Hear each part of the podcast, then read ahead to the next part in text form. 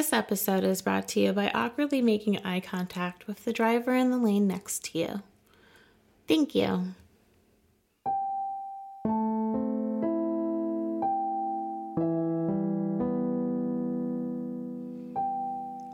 Confidence in movement, steady breath, and eyes focused are features of a person that is dedicated to living their best life.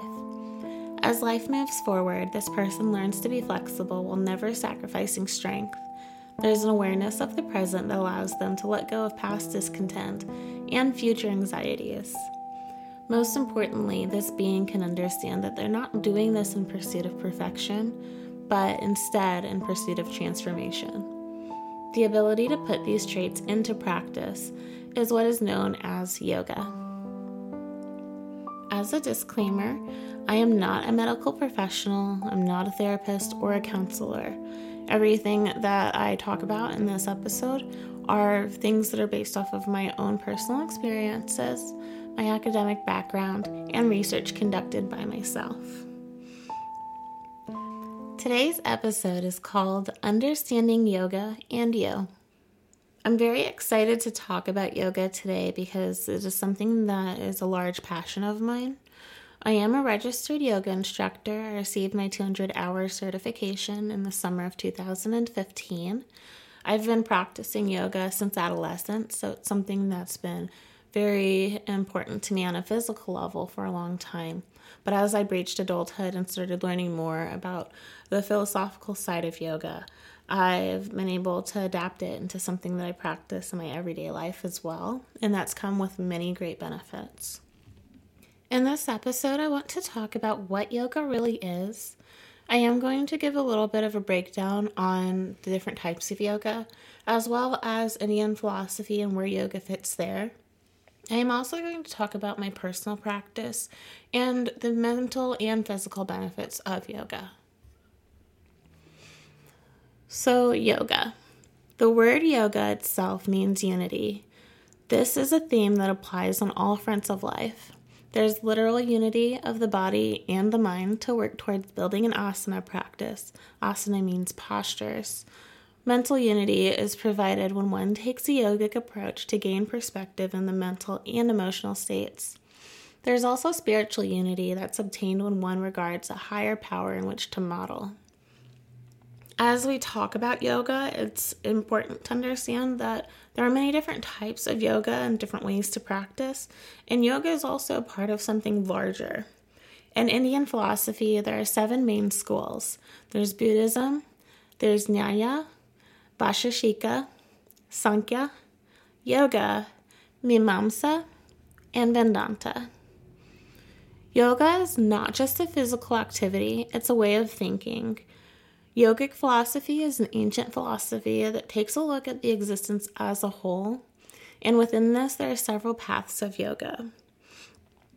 As time moves forward and iterations of yoga change to fit modern times, there is going to be a lot of different types of yoga that come to light, and they are all valid practices. But talking about these fundamental paths of yoga gives an idea of where some of these more modern practices are actually rooted from. So, first there's Ashtanga Yoga. Ashtanga focuses on the eight limbs of yoga. This means that it includes all the teachings of the, all of the paths of yoga, but it delves deeply into the root of yogic philosophy and understanding.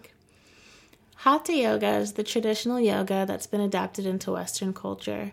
So when you see someone practicing, or maybe you go to a class yourself, or just what pops into your head when you think yoga, is typically going to be Hatha yoga.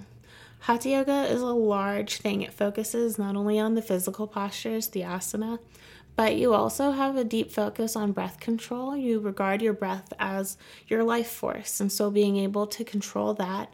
And you also focus on methods of purification. This is called saucha.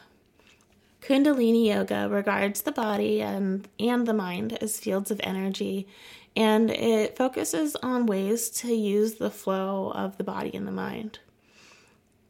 Mantra yoga is the main type of yoga that's used for meditation. It helps one focus inward and keeps their attention directed toward a successful meditation. Now, last and not least, there are several types of yoga that kind of fall in line with each other. There's like a buy one, get three concept with this. But it's karma, bhakti, and jnana yoga. These all regard selfish ego as a setback in life, and they teach that by using self service, karma, devotion, bhakti, and understanding, jnana, that one can free themselves from the restraints of the ego. Now, when you understand the goals that you have and what you hope to achieve in life, and also as you build your own clarity of life, you are better able to decide or come to a conclusion as to what yoga you feel comfortable practicing. Me personally, I had practiced hatha my entire life. And when I say practice hatha, before I went to the teacher training, it was definitely more of a watered down version. I would find YouTube videos or books and just copy what I saw out of those and turn it into a practice for myself for more of a physical benefit than anything else. When I jumped into the yoga training, I was able to learn and actually get hands on experiences with many other parts of yoga. I was trained as a hatha yoga instructor, and with that, I was not only learning and diving deeper into the postures and the benefits of the postures, but breath control, self purification, meditation, so many different aspects of yoga and yogic philosophy. And all of this brought me into learning more about Ashtanga yoga.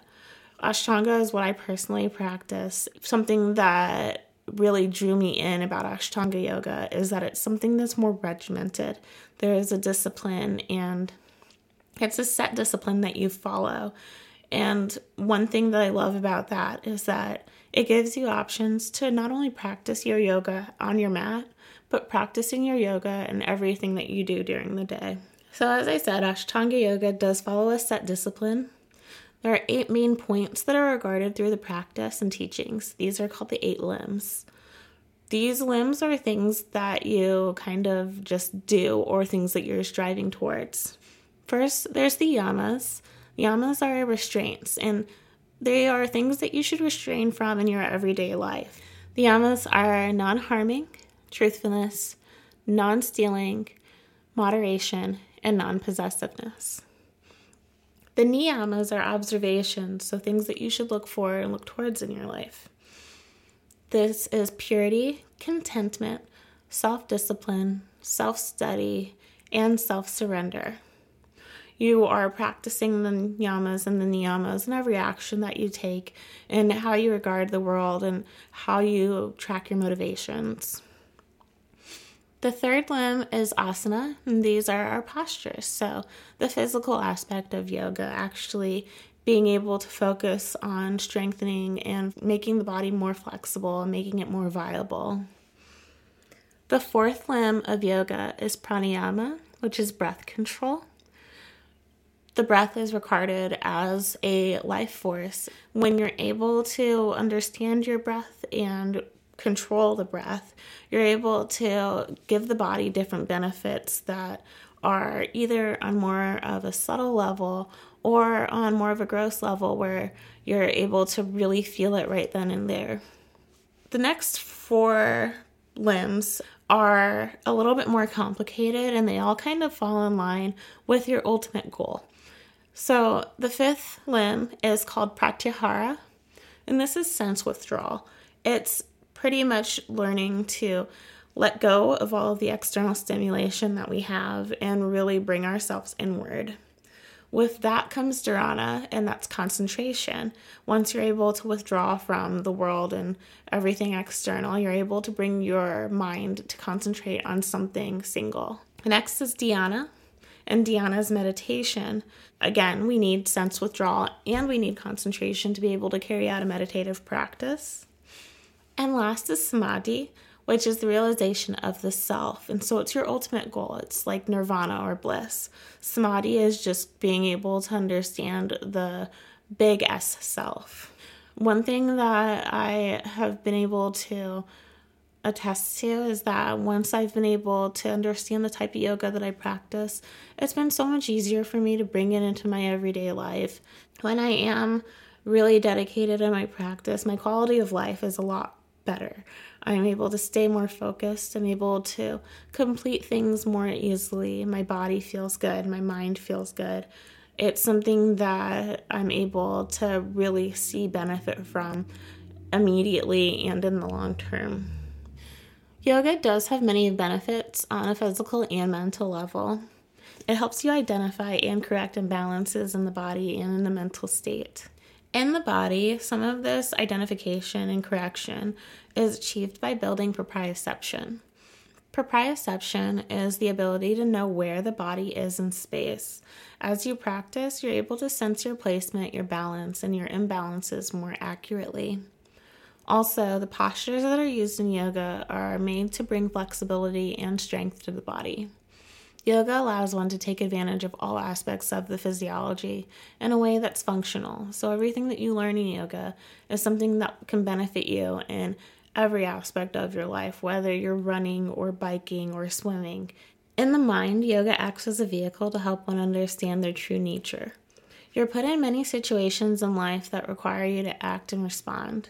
Yoga gives you the opportunity to build awareness of your mental health and refrain from actions and responses that are not beneficial.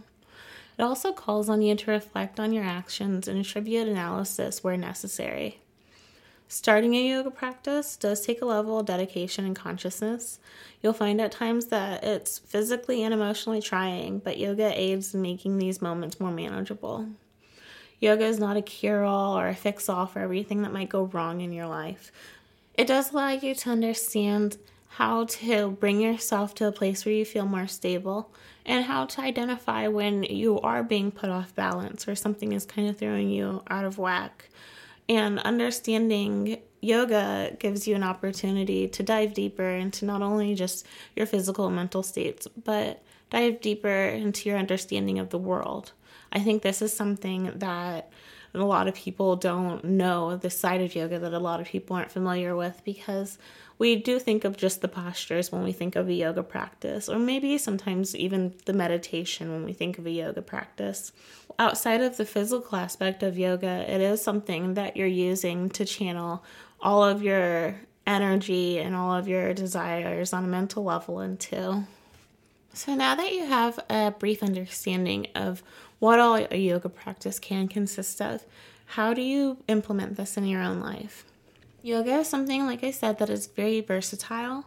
You can use yoga any way that you need to in the moment. Turning yoga into your personal practice does take a little bit of understanding what you're trying to achieve.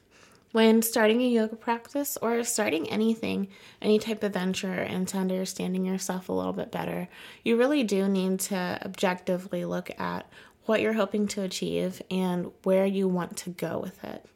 Yoga is something that can be practiced on maybe a very tentative level where you're not immersing yourself in it all day, every day. And it can be something that's practiced where you are immersing yourself and it's all encompassing. You kind of have to feel out and see what fits best for you. I recommend if you're looking to try a yoga practice or start a yoga practice to implement just small things at a time. One thing that we're already familiar with is the asana part of yoga. Some people like the physical challenge, some people don't. If you are a person that does like the physical challenge, start looking into practicing. Um, there are many teachers that teach online, have YouTube channels and websites that you're able to access. And there are yoga studios everywhere. So I would look into a yoga studio maybe in your area and learn to work with a teacher. A very important part of yoga is the lineage. And so whether you're doing Ashtanga, or Hatha, or Kundalini yoga, it's a practice that's brought down from person to person and it's teacher to student, teacher to student. It's something that has a very long historical value, and having that lineage, having a teacher, is something that's very important and allows you to turn your practice into a dedication. It is important to have a teacher also because you have someone that's physically there with you and helping you understand the postures, helping you understand your body, and able to help you get into posture safely and get out of posture safely. That's the biggest thing, and it's kind of the bane of all yoga instructors' existence that a lot of people will try out a yoga practice and maybe they'll jump into it and not have the one on one attention that they need, or maybe they'll have a bad experience one time and they never want to do it again because they always remember that time that they got hurt while trying yoga. And yoga should never hurt. And so if you are getting injured while doing yoga, that's something that needs to be addressed. And maybe your body isn't flexible in the way that you're trying to move, or maybe you have a deeper injury or a previous injury that you're not aware of, or that has been impacting the way that your body moves for a long time. And having a teacher allows you to better identify that, and it allows you to come up with a practice that fits you. Also, I would say that if you are looking to practice yoga, um, start looking into some of the texts that are available. One of my favorite books is Yoga Mala, and it's by Pattabhi Jois. And he is an instructor, a teacher that has brought Ashtanga yoga into its modern state. And so, very grateful for that from him, his contribution to the yoga world.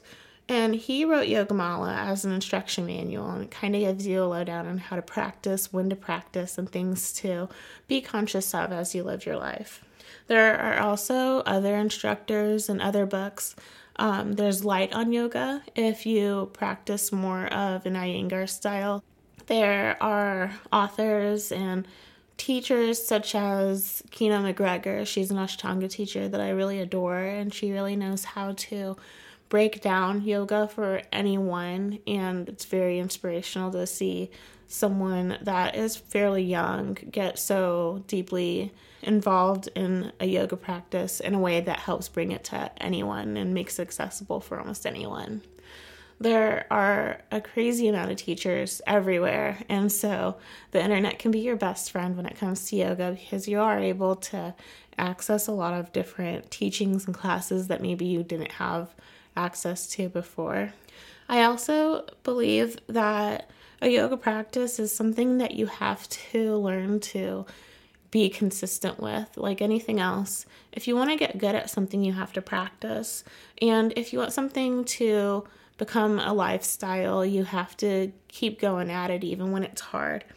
And just like any lifestyle change, there is a learning curve, and it is difficult to train yourself to take on this new challenge. Yoga is very beneficial, not only on the physical and mental level, but it does help bring you to a place where you want to make better choices. And I think that's something that says a lot especially when we do live in a time where it's so easy to get what we want when we need it and you don't have to work as much for it. Yoga is something that teaches you patience and teaches you to work for it. I want to start making videos and doing some uh, more talks on yoga that work with this podcast. Of course, I'm still always going to talk about self care as I go forward, but Yoga, like I said, is a large passion of mine, and so there will be videos and more talks to come. With the holidays coming up, so the week of Christmas, I will not be doing a podcast, and I will see you guys and talk to you again in the new year.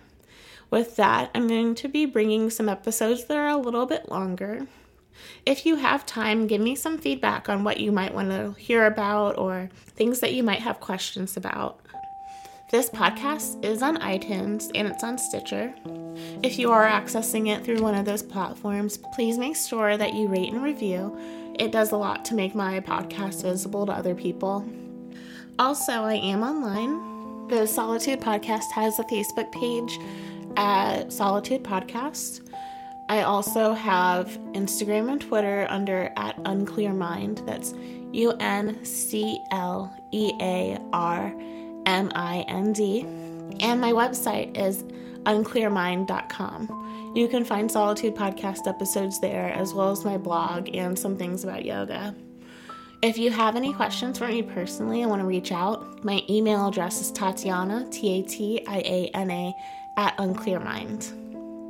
Until the new year, I'm Tatiana, and this is Solitude.